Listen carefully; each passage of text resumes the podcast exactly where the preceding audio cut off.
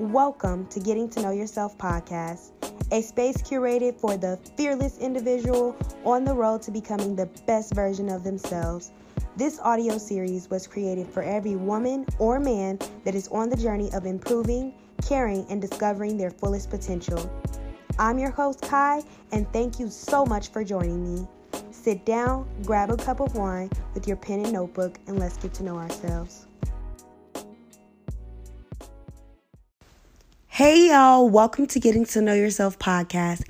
Happy Friday. I'm your host, Kai, and thank you so much for joining me. If you haven't already, make sure that you press subscribe so that you don't miss out on any of the coming content. So let's go ahead and get into today's episode. So, as you all know, in our last episodes, we talked all about getting to know our relations. So let's go ahead and get into today's episode, which is lesson number five. We are almost there, you all. In our last lesson, like we said, we moved from our intrinsic self and started focusing on our extrinsic relationships. Relationships ground us and help us reach our purpose. Now that our mind, spirit, body, and relationships have been discussed, we can now move into finances. Today, we will get to know our funds. Financial literacy is important because it equips us with the knowledge and skills we need to manage money effectively. Without it, our financial decisions and the actions we take or don't take lack a solid foundation for success. As a result, nearly half of Americans don't expect to have enough money to retire comfortably. Credit card debt has reached its highest point ever, and 40% of Americans can't afford a $400 emergency expense. Many consumers have little understanding of finances, how credit works, and the potential hit to financial well being that poor financial decisions can create for many, many years.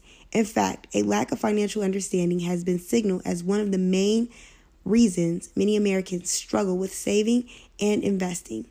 Knowing your funds will help ensure that you are not struggling with unnecessary debt and having a gateway to financial freedom. I won't be able to capture a full financial literacy course in this episode, but I have some financial suggestions for you to help you get to know your funds better.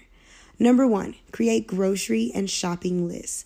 This will make sure that you are not spending money out every day and eating. That'll help you with that lunch prepping.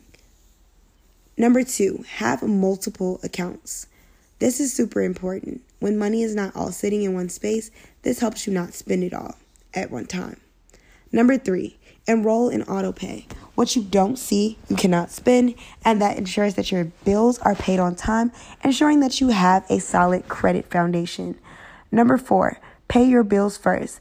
Make sure that whatever money that you have, you pay your bills first, and you use the money that's left over for whatever that you need. Number five, make a budget. This is super important. If you are just living willy nilly without a budget, this will ruin and sabotage everything that you have going on. Number six, in that budget, you have to practice self control. Number seven, have a savings goal in mind. So if you have a goal of how much you want to save by the end of three months, make sure that you create tasks around that goal so that you can make that happen. And number eight, determine what are your priorities. Maybe you don't need a bunch of subscriptions, or maybe you don't need to get your nails done every week. Maybe you can go a little bit longer. That's up to you. Financial literacy includes understanding how a checking account works, what using a credit card really means, and how to avoid debt. In sum, financial literacy has a material impact on families as they try to balance their budget, buy a home, and fund their children's education and ensure an income at retirement.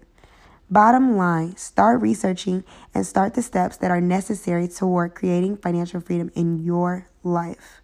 Your task this week is to create a budget for the fall, for quarter four. And if you haven't already, open a savings account online. My preference is Ally Bank. That's all for this episode. Thank you so much for listening to this episode of Getting to Know Yourself podcast. In our next episode, we will discuss our limits.